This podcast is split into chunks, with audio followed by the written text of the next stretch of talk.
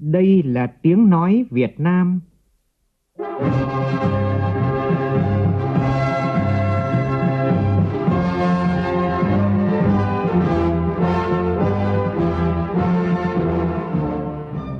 là tiếng nói Việt Nam, phát thanh từ Hà Nội, thủ đô nước Cộng hòa xã hội chủ nghĩa Việt Nam.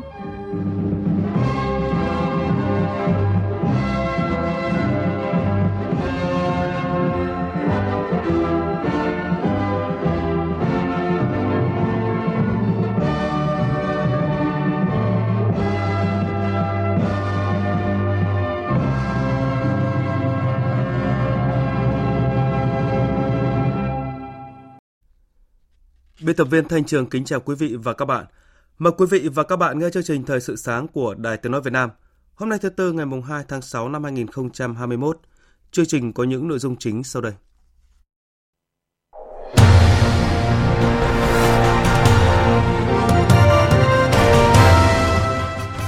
Hội thảo lần thứ ba của Diễn đàn khu vực ASEAN về Công ước của Liên Hợp Quốc về luật biển năm 1982 do Bộ Ngoại giao Việt Nam chủ trì tiếp tục ngày làm việc thứ hai hơn 200 đại biểu từ 27 nước, các tổ chức khu vực và quốc tế tham dự sự kiện quan trọng này theo hình thức trực tiếp kết hợp với trực tuyến. Thành phố Hồ Chí Minh tăng tốc xét nghiệm diện rộng để tầm soát dịch COVID-19 sau khi liên tiếp ghi nhận nhiều ca mắc mới trong những ngày qua.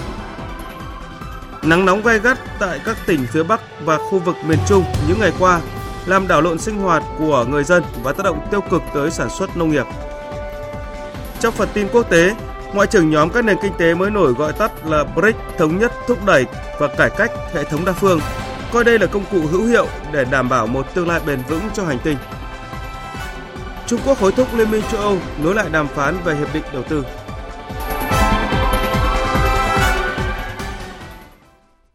Bây giờ là tin chi tiết.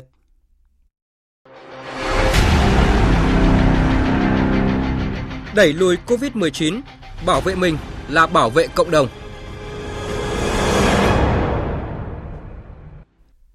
Theo tin từ Bộ Y tế, từ 18 giờ chiều qua đến 6 giờ sáng nay, cả nước ghi nhận thêm 53 ca mắc mới.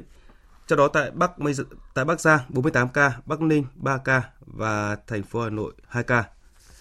Diễn biến dịch tại thành phố Hồ Chí Minh cũng đang rất phức tạp khi hôm qua địa phương này ghi nhận tới 70 ca, là một trong những địa phương ghi nhận ca nhiễm trong ngày cao nhất cả nước.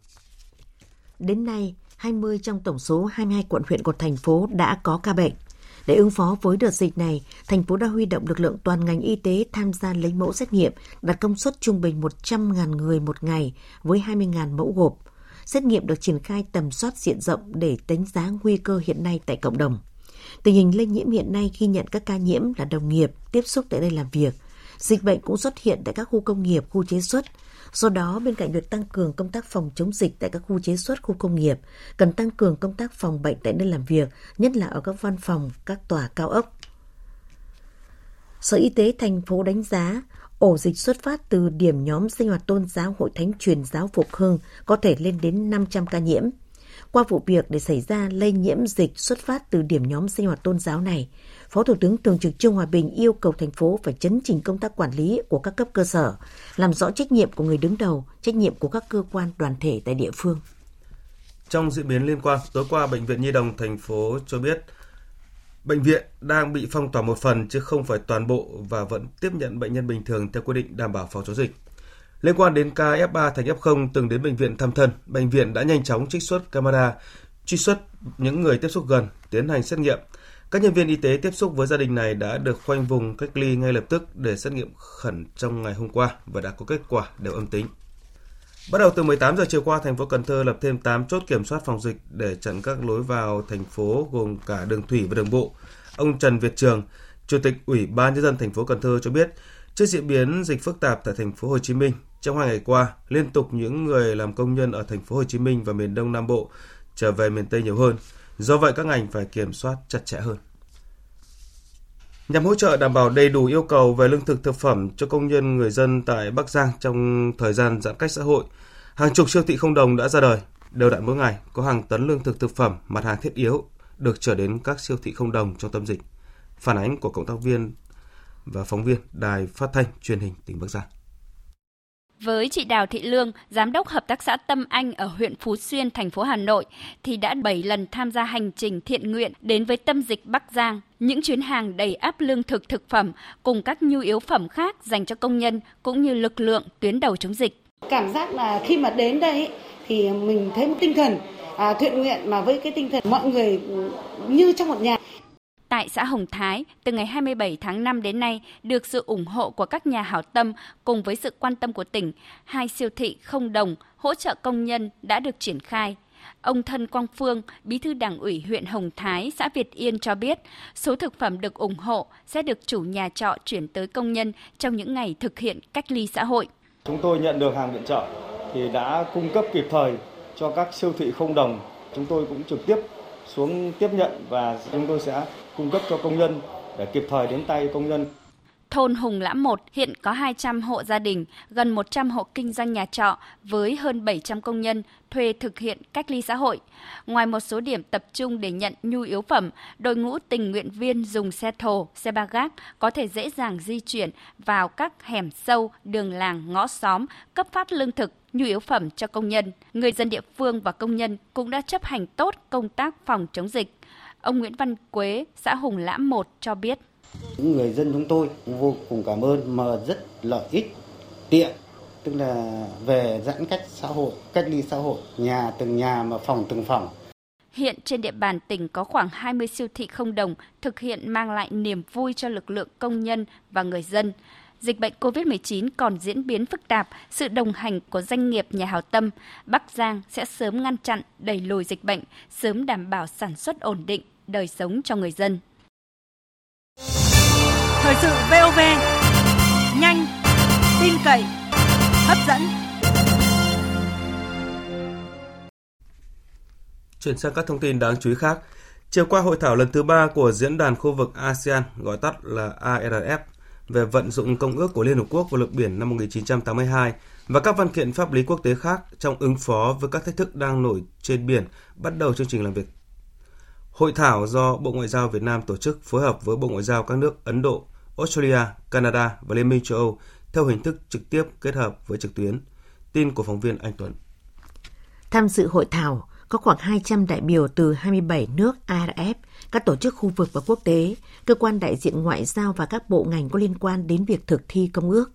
Phát biểu khai mạc, Thứ trưởng Bộ Ngoại giao Việt Nam Phạm Quang Hiệu khẳng định vai trò quan trọng của Công ước Liên Hợp Quốc về luật biển năm 82 như hiến pháp của đại dương là khuôn khổ pháp lý cho việc giải quyết các thách thức trên biển trong khu vực, bao gồm các thách thức mới nổi lên sau khi công ước được thông qua. Thứ trưởng Phạm Quang Hiệu nhấn mạnh, mọi tranh chấp trên Biển Đông phải được giải quyết bằng biện pháp hòa bình, phù hợp với luật pháp quốc tế, bao gồm Công ước của Liên Hợp Quốc về luật biển năm 82, hợp tác thiện trí trên cơ sở công ước, góp phần tăng cường niềm tin giữa các bên, thúc đẩy hòa bình, an ninh và thịnh vượng của khu vực. Đồng tình với phát biểu của phía Việt Nam, các đồng chủ tọa là Đại sứ Canada và Đại sứ Australia tại Việt Nam cũng nhấn mạnh vai trò giá trị của Công ước Liên Hợp Quốc về luật biển năm 82. Hội thảo dự kiến làm việc trong hai ngày, mùng 1 và mùng 2 tháng 6. Trong ngày làm việc đầu tiên, các đại biểu đã khẳng định Công ước của Liên Hợp Quốc về luật biển năm 82 là nền tảng pháp lý quan trọng cho hợp tác trong khu vực. Các nước khu vực cần chung tay bảo vệ môi trường và sinh vật biển, quản lý nghề cá bền vững, hợp tác tìm kiếm cứu nạn. Trong bối cảnh hiện nay, các đại biểu cho rằng cần nghiên cứu khả năng xây dựng một văn kiện khu vực về đối xử nhân đạo với ngư dân trên cơ sở phù hợp với luật pháp quốc tế và tính đến các đặc điểm của khu vực. Hợp tác không chỉ giới hạn trong quan hệ giữa các cơ quan nhà nước mà còn là cần sự tham gia của các thực thể khác có liên quan trong khối tư nhân, các tổ chức quốc tế và khu vực cũng như các tổ chức phi chính phủ. Dự kiến trong ngày làm việc hôm nay, hội thảo thảo luận về các giải pháp hợp tác để chống suy thoái môi trường và đa dạng sinh học biển, khai thác hải sản bất hợp pháp, không khai báo và không theo quy định và rác thải nhựa trên biển. Đồng thời các đại biểu cũng trao đổi tăng cường hợp tác đảm bảo an ninh an toàn hàng hải trong khu vực, bao gồm hợp tác giữa các lực lượng thực thi pháp luật trên biển. Theo thông báo của Sở Giao dịch Chứng khoán Thành phố Hồ Chí Minh, sáng nay sàn giao dịch chứng khoán HOSE trở lại hoạt động bình thường. Trước đó, Sở Giao dịch này đã tạm ngừng giao dịch phiên chiều qua khi phiên sáng cùng ngày có giá trị giao dịch vượt mức 21.700 tỷ đồng, dẫn tới tình trạng quá tải.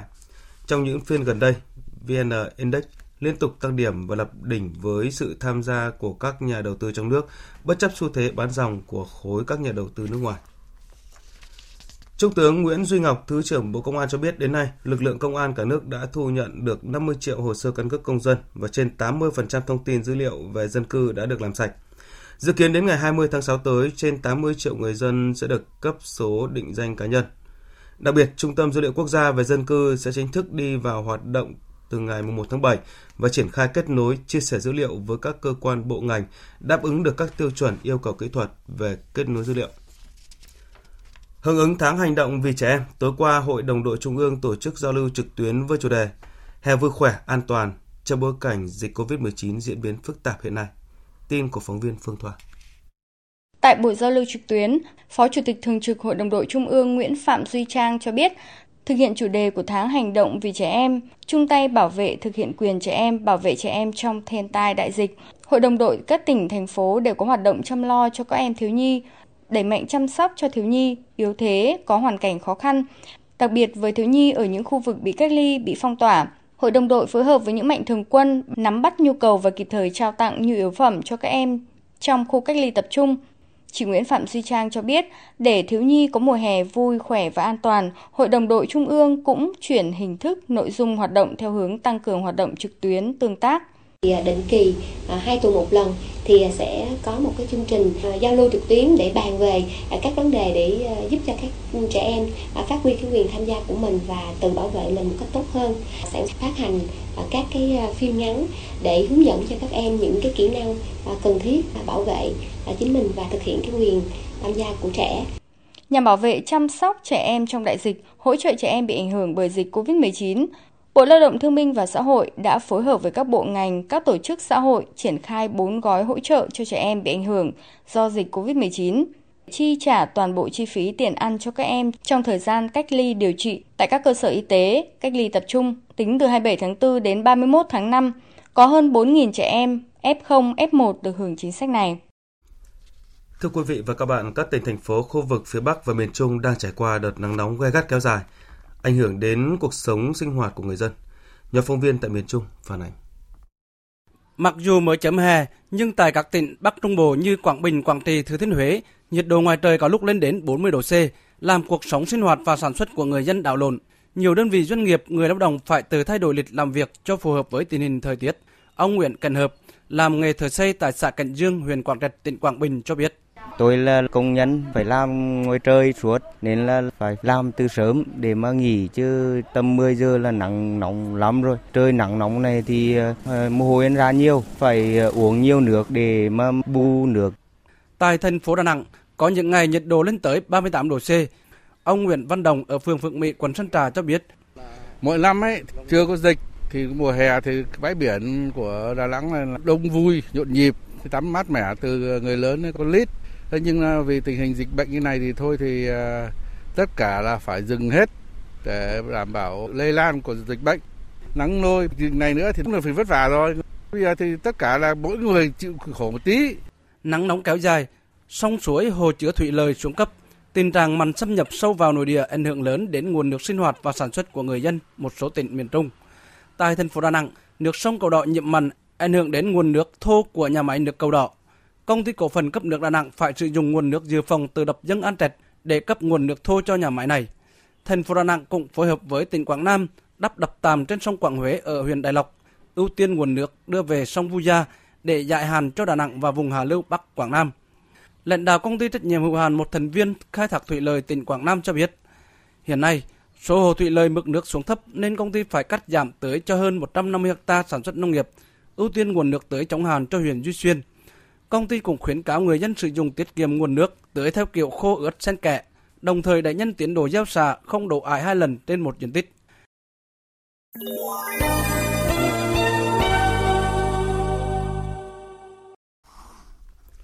Chuyển sang phần tin quốc tế, Hội nghị ngoại trưởng nhóm các nền kinh tế mới nổi gọi tắt là BRICS gồm Brazil, Nga, Ấn Độ, Trung Quốc và Nam Phi diễn ra hôm qua theo hình thức trực tuyến. Đây là sự kiện quan trọng trong năm Ấn Độ là chủ tịch của nhóm. Phóng viên Phan Tùng thường trú tại Ấn Độ đưa tin. Phát biểu tại cuộc họp, các ngoại trưởng của Brazil, Nga, Ấn Độ, Trung Quốc và Nam Phi đều cho rằng đại dịch COVID-19 là một trong những thách thức toàn cầu nghiêm trọng nhất trong lịch sử thế giới hiện đại. Trong bối cảnh đó, chủ nghĩa đa phương là công cụ thiết yếu để đảm bảo giải quyết các vấn đề của cuộc sống, đảm bảo sức khỏe, tính mạng của nhân loại và một tương lai bền vững cho hành tinh. Những thách thức quốc tế đa liên kết như hiện nay cần phải giải quyết bằng một hệ thống đa phương được cải cách và được làm mới. Phát biểu tại cuộc họp, Ngoại trưởng Ấn Độ Subramaniam Jaishankar nhấn mạnh tầm quan trọng của việc tôn trọng những nguyên tắc và trật tự luật pháp đều làm nên sự đoàn kết và hợp tác của nhóm, cũng như mang lại những thành quả mà năm nước đều hướng tới. Chúng ta đã đấu tranh vì một hệ thống quốc tế đa cực công bằng, công lý, bao trùm, bình đẳng và mang tính đại diện. Hệ thống này dựa trên luật pháp quốc tế và hiến trương của Liên Hợp Quốc, công nhận sự bình đẳng về chủ quyền của tất cả các quốc gia và tôn trọng sự toàn vẹn lãnh thổ của họ, đồng thời thể hiện sự tôn trọng đối với lợi ích của tất cả các bên. Chỉ khi việc thực hiện chính sách của chúng ta phù hợp với các nguyên tắc này, khi đó mới có thể trông đợi sự thay đổi mà chúng ta mong muốn. Tại cuộc họp, BRICS cũng bày tỏ ủng hộ việc miễn trừ tạm thời trên toàn cầu đối với bảo hộ bằng sáng chế cho vaccine COVID-19, khẳng định sự cần thiết phải chia sẻ vaccine, chuyển giao công nghệ, phát triển năng lực sản xuất cho các nước và chuỗi cung ứng cho các sản phẩm y tế. Về mối quan hệ Trung Quốc Liên minh châu Âu, Bộ trưởng Ngoại giao Trung Quốc Vương Nghị vừa hối thúc các nhà ngoại giao Liên minh châu EU nối lại cuộc đàm phán về hiệp định đầu tư giữa hai bên trong bối cảnh quan hệ song phương căng thẳng. Theo thông báo của Bộ Ngoại giao Trung Quốc, Phát biểu tại cuộc họp báo chung với Bộ trưởng Ngoại giao và Thương mại Hungary tại tỉnh Quý Châu, ông Vương Nghị cho rằng liên lạc chiến lược giữa Trung Quốc và Liên minh châu Âu đang diễn ra trong bối cảnh tình hình thách thức mới. Trung Quốc và Liên minh châu Âu nên có tầm nhìn dài hạn, tăng cường phối hợp và hợp tác, cải thiện hiệu quả quản trị toàn cầu. Trước đó, Liên minh châu Âu quyết định ngừng thảo luận việc phê chuẩn thỏa thuận đầu tư với Trung Quốc để đáp trả việc Trung Quốc áp lệnh trừng phạt đối với một số nhà khoa học của Liên minh châu Âu. Mỹ từng là điểm nóng COVID-19 số 1 thế giới, đã là đầu tiên trong vòng một năm ghi nhận dưới 20.000 ca mắc COVID-19 trong ngày. Tin của phóng viên Phạm Huân, thường trú tại Mỹ. Đây là một cột mốc đáng kể sau một năm mất mát và thiệt hại do đại dịch COVID-19 gây ra, không chỉ ở Mỹ mà trên toàn thế giới. Tại thời điểm tháng 3 năm ngoái, số ca nhiễm mới, nhập viện và tử vong ở Mỹ tăng nhanh kỷ lục và ít nhất 80% dân số Mỹ được lệnh ở nhà để phòng tránh lây nhiễm. Hơn 33 triệu người ở Mỹ đã mắc COVID-19 và gần 600.000 người đã tử vong. Tuy nhiên, tại thời điểm hiện tại, vaccine đã phát huy tác dụng khi số ca nhiễm mới, nhập viện và tử vong tại Mỹ đã giảm đáng kể. Hơn 50% dân số Mỹ đã được tiêm ít nhất một liều vaccine và hơn 40% đã được tiêm phòng đầy đủ. Hầu hết các bang ở Mỹ đều đã nới lỏng các hạn chế COVID-19 và gỡ bỏ yêu cầu sử dụng khẩu trang cả ở trong nhà và ngoài trời đối với những người đã được tiêm phòng. Ba Lan đã trở thành một trong những quốc gia Liên minh châu Âu cấp giấy chứng nhận COVID-19 cho công dân của mình sử dụng trong hệ thống của Liên minh châu Âu. Sau khi kết thúc giai đoạn thử nghiệm, Ba Lan đã chính thức kết nối với hệ thống xác nhận chứng chỉ COVID-19 của Liên minh châu Âu. Giấy chứng nhận có sẵn trong một ứng dụng đặc biệt hoặc ở dạng giấy và có mã QR được tạo cho mỗi công dân – Hệ thống công nghệ thông tin sẽ xác nhận một người đã được tiêm chủng vaccine COVID-19 hoặc có kết quả xét nghiệm PCR âm tính hoặc là người đã khỏi COVID. Thời gian chính thức bắt đầu hệ thống chứng chỉ COVID-19 diễn ra vào ngày 1 tháng 7. Những người được tiêm chủng đầy đủ có chứng chỉ COVID-19 của Liên minh châu Âu sẽ được miễn các hạn chế liên quan đến việc đi lại xét nghiệm hoặc kiểm dịch. Thưa quý vị, cậu bé Arthur, 5 tháng tuổi ở Anh bị hội chứng teo cơ tủy sống, vừa trở thành một trong những người đầu tiên trên thế giới nhận được liệu pháp thay đổi gen. Liệu pháp này giúp thay đổi cuộc đời đối với bé Arthur và nhiều trẻ em trên thế giới mắc hội chứng teo cơ tủy sống. Biên tập viên Đài tiếng nói Việt Nam thông tin. Theo thống kê, mỗi một năm trên thế giới có khoảng 40 trẻ em sinh ra bị mắc hội chứng teo cơ tủy sống. Những trẻ em không may mắc hội chứng này chỉ sống được không quá 2 tuổi. Cậu bé Arthur sống ở khu vực phía đông nam London là một trong số những đứa trẻ không may mắn khi mắc căn bệnh này.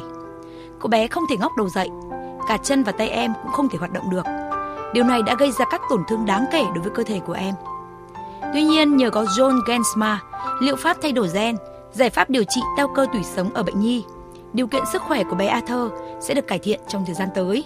Và quan trọng nhất là tuổi thọ của em sẽ được kéo dài thêm 40 năm nữa. Cha bé Arthur, anh Racer Morgan cho biết.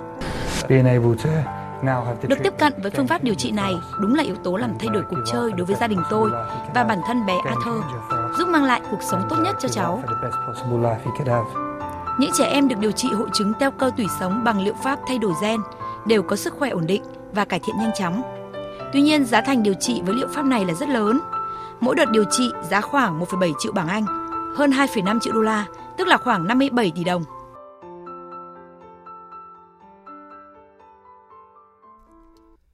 Tiếp theo là tin thể thao.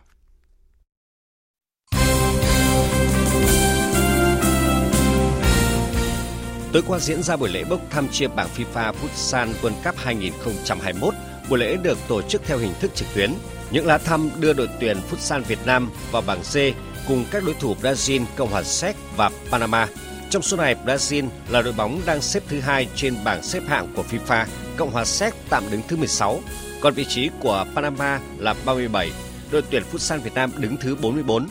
Đây thực sự là bảng đấu khó khăn cho đội tuyển Futsal Việt Nam khi mà cả ba đối thủ đều được đánh giá cao hơn. Theo lịch thi đấu, đội tuyển Việt Nam sẽ bắt đầu hành trình tại vòng chung kết FIFA Futsal World Cup 2021 bằng trận đấu với Brazil ngày 13 tháng 9. Tiếp đó là Panama và khép lại vòng bảng bằng cuộc chạm trán với Cộng hòa Séc đều diễn ra trong tháng 9 tới. Hôm qua, Đại sứ Việt Nam tại UAE Nguyễn Mạnh Tuấn cùng ban lãnh đạo Đại sứ quán Việt Nam tại các tiểu vương quốc Ả Rập Thống Nhất đã tới thăm động viên tinh thần đội tuyển Việt Nam trước khi bước vào ba trận đấu cuối cùng trong khuôn khổ vòng loại thứ hai World Cup 2022 khu vực châu Á. Hôm qua, huấn luyện viên Park Hang-seo đã dành chọn một ngày để các cầu thủ nghỉ ngơi hồi phục sau trận giao hữu với đội tuyển Jordani Hôm nay, đội tuyển trở lại tập luyện và đến ngày mai sẽ di chuyển về khách sạn do Liên đoàn bóng đá châu Á sắp xếp cho các đội tuyển tham dự bảng G. Ngày mai, hai cặp đấu ở bảng G sẽ diễn ra giữa Thái Lan và Indonesia, Malaysia và UAE. Tuyển Việt Nam sẽ bắt đầu hành trình 3 trận còn lại với việc chạm trán Indonesia vào ngày 7 tháng 6, Malaysia ngày 11 tháng 6 và UAE ngày 15 tháng 6. Theo thông báo từ nước chủ nhà các tiểu vương quốc Ả Rập Thống Nhất, các trận đấu thuộc bảng G sẽ mở cửa đón khán giả vào sân. Số lượng người hâm mộ được tính theo tỷ lệ 30% trong tổng số sức chứa của sân. Tuy nhiên, để được vào sân, các khán giả phải tuân theo những quy định nghiêm ngặt của nước nhà. Cụ thể, các cổ động viên phải có kết quả xét nghiệm âm tính COVID-19 bằng RT-PCR không quá 48 tiếng trước trận đấu và đảm bảo giãn cách theo quy định.